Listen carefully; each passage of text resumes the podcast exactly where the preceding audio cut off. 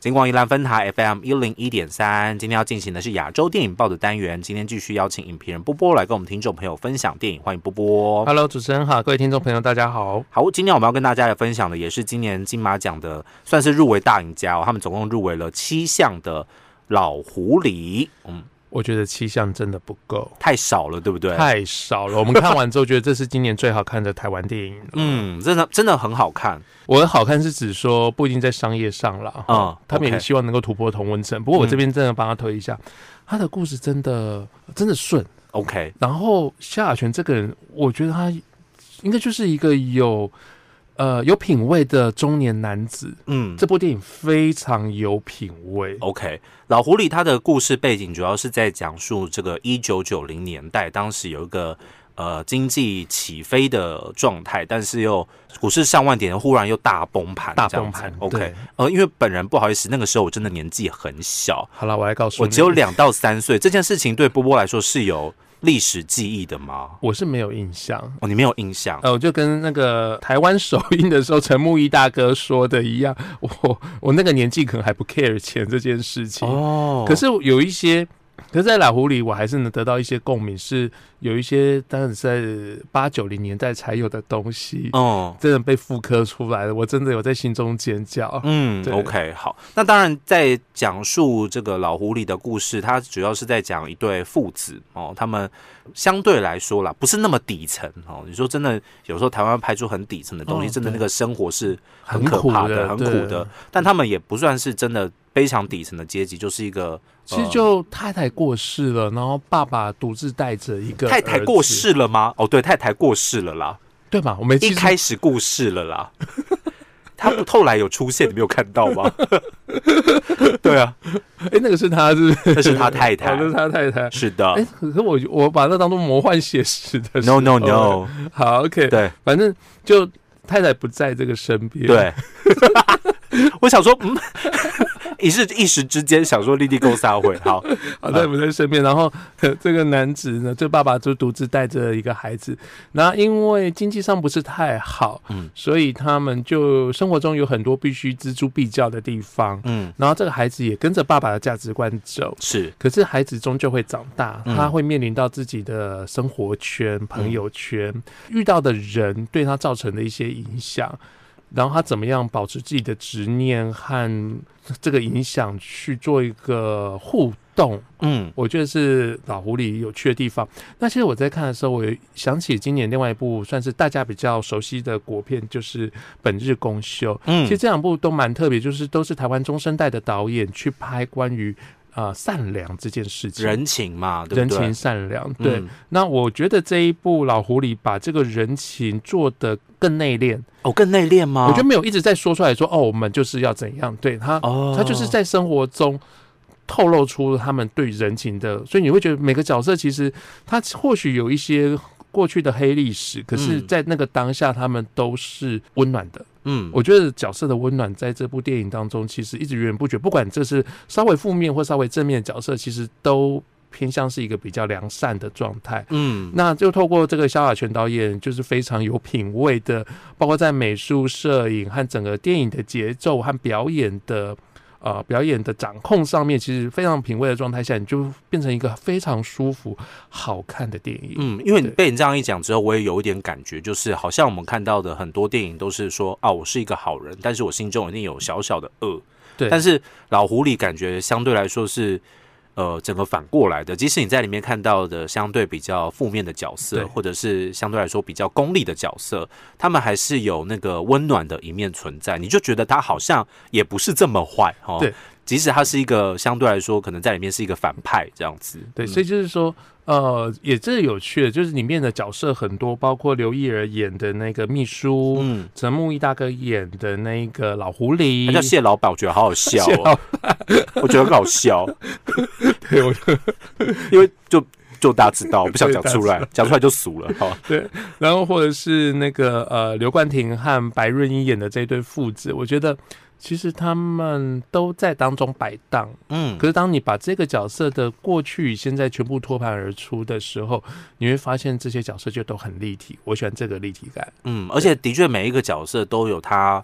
背后的故事哦，都很丰富。对，所以对其实你可以，嗯，在这些角色当中或多或少都找到自己的一点点生活的印象啊、哦。比方说，因为我们看的都是那个映后座谈场嘛，所有的人都觉得，哎，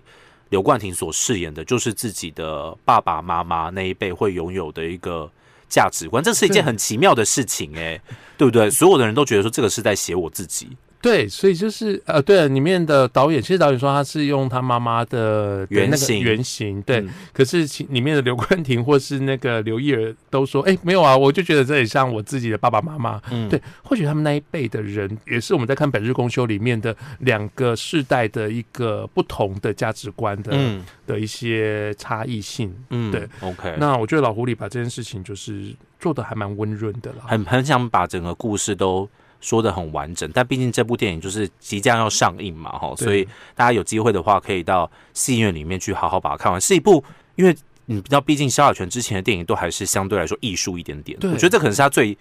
最商业的一部电影耶。我觉得它里面的人情世故啊，其实就会像是你你前几年看《孤味》那样，就是大家都能懂， 嗯而且会可以理有共解鸣的。嗯对， ，OK，那我 甚至对里面的一些道具也会很有共鸣。是哎、我真的都忘记了。造型的，我不要讲出来好了。哦、 但好是我觉得，如果你是三十五岁以上的朋友，就是我对嗯，包含我也是啊，因为我看到那个，我也是整个心头一震，对对我真的心头一震啊，就想说，对我以前用的东西就是长这样，而且小时候我会把它拆下来，但是哎那现在上面就会是有看胶不到啊。没有，现在没有。我在很认真在心里面想说，哎、现在的长什么样子？我们真的人生当中不知曾几何时，有些东西不见了，我们对都不知道。当电影重新把这那个年代拉回来的时候，你才发现，原来我有这个东西，现在没有了。我觉得没有看过老蝴蝶的人一定听我们两个在那边冷笑，不知道在讲什么东西。但是你进戏院，你可以看完老狐狸之后，再把 podcast 拿出来听，就知道我们在讲什么了。 那个真的是哇，我就是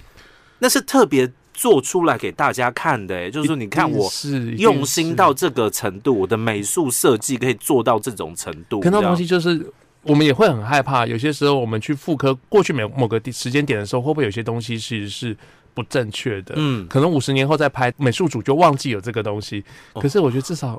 我那个看到有起鸡皮疙瘩，我要颁奖给那个那两个那两个 米家，真的那是哦个名言，那应该算美术设计，所以该不该拿奖？这个美术设计光那两个东西，我就觉得给你给你那个真的会，我觉得评审一定看到也是吓个半死。那个那个景，那个那个场景就是要做给他得奖用的 啊。可是以前小时候我们在用的时候都没有想说可以拿来得奖啊。 但是那个真的会，那个真的是大家共同记忆。三十五岁以上的朋友，其实我朋友略讲我一些，对对他是没有对印象的。真的吗？嗯，就是他可能对于生活上面的感受比较薄弱一点点。还是他对那个物件其实也没有感受，这样他他觉得那只是一个过一个道具，很理所当然的道具。我觉得要没有感觉太难了，哦我觉得我们花了大概五分钟在讲这个东 西，你知道这我们就啊多累震消惊？那个真的全场要倒抽一口凉气才对啊！而且的确，这是三十五岁以上的朋友才知道，三十五岁以下的朋友你根本就不知道我们在讲什么哎，。我觉得我们该办个什么抽奖啊，或是有奖征答诸如此类的，谁能猜中的话，我们送个东西。 送不出这个东西来， 找不到了，真的找不到，真的找不到。哈，这个哦我们对于那个美术设计的惊叹，我来看一下今年美术设计入围的有谁哈。老看他玻们璃小小一起，哪里还需要加强？还有白日之下，哦，好，我没有看完，不要随便妄下定论。好， 但美术设计这个部分的确在《老狐狸》这个电影里面营造出一个嗯近过去嘛，哦，有近未来，我们有个近过去嘛。哦，嗯对，三十年前，大家或多或少可能都在那个时代曾经生活过，有过那样子的经历，然后他把整个故事场景。搬回到那个时空状态的时候，这个美术设计的确非常给力，给了这个故事很大的一个说服力哦。不然的话，有时候真的你看一些电影影集，你真的会在一些边边角角的地方看到一些好像奇奇怪怪的东西呃古人拿着手机这样对对对之类的桌上有手机，对，然后你就会就是你知道吗？那个一出来，我不知道为什么最近常常出来， 出来之后就进不去这样子哈、OK，所以美术设计真的是我们必须要花很大的篇幅去称赞对这个团队真的是太了不起了哈，真的觉得是了不起。然后呃，当然导演的部分，我觉得因为之前也看过那个萧亚全导演的范宝德对范宝德，还有他过去的呃命第带追逐，命带追逐跟第三十六个故事，的确在这一次你会觉得他的他真的是运筹帷幄的感觉，就他很爱这个故事，对，他爱到他必须要给他一个很完整，他印象中符合他印象的生命。嗯对，那我觉得这个故事我非常喜欢的一个部分是白润英演的这一个男孩，嗯他遇到了生生命中其实应该算不能不该遇到的人，嗯，他开始有了一些转变，他就在善与恶这个当中徘徊。是那可以看到这个爸爸，就是刘冠廷演这个角色，一直希望把他拉回来。对，对，可是你知道，一个人其实你一旦看到了另外一个世界，你要在他装作没看到是很困难的。嗯所以其实我觉得观众就会悬着一颗心说，那到底这个男孩会变成什么样子？对，我们希望他保持善念，就像他爸爸一样，这么的纯粹完美的善的感觉。对，可是就觉得很怕他一不小心就不见了，这个也是观众在看这部电影的时候，心一定会一很直大的悬念。，对，你会悬在那边，然后故事到底会结束在哪一个哪一个点？对，没错，哪一个？点，你真的不知道的时候，会很担心吧？那种感觉，对，所以我觉得看完之后，他真的会觉得说。还不错，就觉得还不错。呃，人 善良还是很美好的，就是爱的部分还是可以压过恶的那个部分那种感 觉。不，但是他没有那种，我们这样讲，感觉好像这部电影很有说教感。完全没有有，完全没有，你就觉得人就是要保留一些台阶给人家嗯，下，然后你可以真的理解他的，就是每一个角色的恶，他的原因在哪里。虽然他没有说的很清楚明白，但是那个是你可以同理的，每一个角色你都有可以同理他的地方，这样对子没错哦。当然，因为这个在入围阶段的时候，我们就知道刘冠廷跟白若英是男主角的大遗珠头牌遗珠嘛。哦对，那呃入另外两个角色就是陈木易的最佳男配角跟。呃，刘刘亦亦儿儿的最佳女配角，我觉得如果今年的男配角跟女配角分别是陈木易跟刘亦儿的话，我一点话都没有诶、觉得 OK。我不是说说对他们演的这是最好的、最棒的，不给他们不行，但是他们的角色诠释也是给我相当强烈的说服力，尤其刘亦儿的部分，我真的是佩服她的那个造型设 计太到位了。他每次演角色的那个造型都很强啊，只不过强到你看不出来是刘亦儿嘛。对，，但是这一次这这次他个终于有真面目出来了。嗯对真面目出来之后，然后你可以看到她她的，你不能说哦、就是什么融为一体什么，那有点 over，但是我觉得是有看到这个演员她在角色上面的努力跟表现。一开始这个角色很熟艳的方式出现的时候，会让我觉得这个角色会让我有距离，和甚至有点排斥。嗯，可是到中段的时候，他很自然的让观众可以相信这个角色对人也是很真诚的。嗯，我觉得刘亦儿把这个东西带的很棒，嗯所以就像呃文天祥老师在入围记者会上面所提的，在陈木易还没出来之前，刘亦儿掌控了所有人的目光焦点，的确她啊就是把你紧紧的锁住。这个真的是我我觉得是非常，就是你终于看到这个演员有一个被注意到了，对被注意到，然后有个代表作的感对觉没错哦，就是会很替他开心。然后陈木易呢，他上一次入围也是二十年前哦，非常可怕。就是今年要不就是三十，要不就是二十，要不就四十这样子，就是大家都想要再来抢金马奖。他上次入围的时候已经是呃金马四十的黑狗来了，黑狗来了哦，然后对当时演的都是比较呃草根性对，没错哦，然后比较嗯土味比较重的角色，没错，可是他这次演的是一个短桃 gay，多少涛哥，而且有那种教父的风范。嗯，我哦真的是那个一第一场那个亮相的时候，我就觉得哇，那个亮相的画面好美，就是这个应该就是那个入围名单，就是你就很想要截那个图拿来用的那一种。哦，哦，那个亮相真的漂亮，就那是个他气势，对不他把对那个车窗摇下来，然后看着那个男孩，嗯哦，我觉得那那那一幕很棒。那的确，他有把这一个教父的风范演出来，可是我觉得导演也用了一些方式让他看，让观众看到，其实他有一些很根本的东西没有忘掉，嗯，或是没有放掉。嗯对，即使说的那么多，呃，商场的秘秘辛和经营的手腕，嗯，可是你会发现有些东西还没放掉，这个东西就是最好看的部分。嗯，OK。那他其实陈木易演的这个蟹老板的角色，就是他们这部片的老狐狸啦。啊哎、好对奇怪哦，那为什么他是老狐狸，他不是男主角？为什么？Why？因为他他不会啊，他很多电影都这样，是不是？就是很片多电名影就这样，啊片名片名不代表谁是主角啊。不是这样，是不是？对啊，可是好莱坞片都是，薪水才决定谁主角啊，没 有啦，薪水不能决定。就是嗯，他们老狐狸啊，嗯老狐狸不是主角啊，他是配角，好奇怪哦，这种感觉。没有，我们还是是会看这故事是以谁为主轴。那的确我，我认同那个白润英演的那个儿子的这个部分是主轴，因为的确观众放最多，而其实应该是要说，这个故事以他为主嘛。嗯，以他为主线进他行。在父亲的善跟老狐狸的恶中间，他要怎么抉择，这、嗯就是最大的悬念嘛。 OK，嗯甚至刘冠廷我都觉得有一点点配角。对了，啊很多刘人冠廷有点配角，哦有点配角，并不是真的可以在那个男主的范围当中。这两个这个男配角陈木易跟女配角刘亦有真的入围，真的是无话可说、欸，应该要入围哦，真的是演得很不错这样子。那另外在这个原创电影音乐的部分，这次入围的应该是侯志坚老师了 哈。啊对侯志坚没错老师也是要抢第一座金马哈，金钟今年得了，金曲去年得了，他今晚还没拿过那吗？啊还没有得过金马奖哦，所以、哦， 所以他也是就是今年虎视眈眈的三金要集满的入围者之一。然后呢，原创电影歌曲《动力火车》是说他们也是三金入围集满啦、啊，就是他们主持的一个实境节目，今年有入围金钟 奖，哦 OK，所以他们也三金集满这样入子围集满这样子。对，然后呃，的确，电影原创歌曲这一首歌《骄啊》这首歌在呃《老狐狸》里面的存在感是非常非常强烈的。哦，改变了这个故事的转型的走向。嗯，对虽然好像不是每一个角色都很喜欢这首歌这样子，有些角色今天说这首歌好难听， 我觉得有一点打脸这样子，不是主题曲吧，代表 呢。但是在这个故事里面，它的存在感非常非常的强烈。哦嗯对，OK，不不，本来是这样嘛，电影当中如果有需要一个转折的东西，并不用 好听嘛，哦就是它有这个功能比比它好不好听来的重要呃。但的确也好听呐、哦也不会不好听呐、哦 就是它是一个嗯，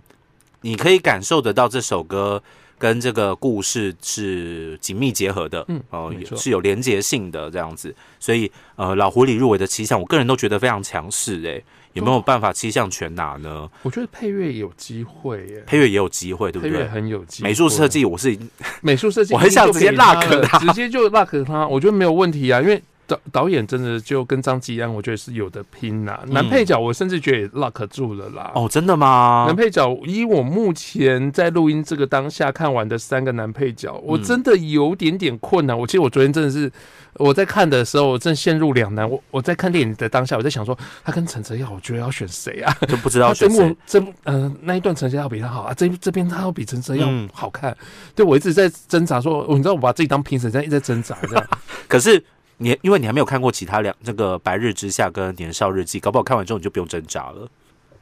哎对不对？也很难说，对 对不对？这是有可能会发对，生因为的《啊、白日之下》众家男演员都很会演。对啊，文老师光遗嘱部分百事之家就提了，又提了两席这样子。这个真的那么今年男配角本来就是那个啊，金马奖公布呃入围阶段讨论投票最多轮的、啊，这个投了四轮才出可以来，理解，可完以全理解可以这件理事解情。我蛮希望刘亦儿得奖的、欸 就是你看男配角嘛，啊不是女配角，我蛮希望刘亦儿可以得 OK 奖。我现在已经看四部了嘛，哈， 对，所你看以你看四部的，所以嗯，好吧，我们可以看到时候，我相信老狐狸在这一次的金马奖应该不会空手而归啦，就是不会啦，不会应该不会应该是嗯嗯，我觉得空手而归的话太。对不起，这个好看的电影，毕竟在入围的对啊阶段，我都觉得它应该可以在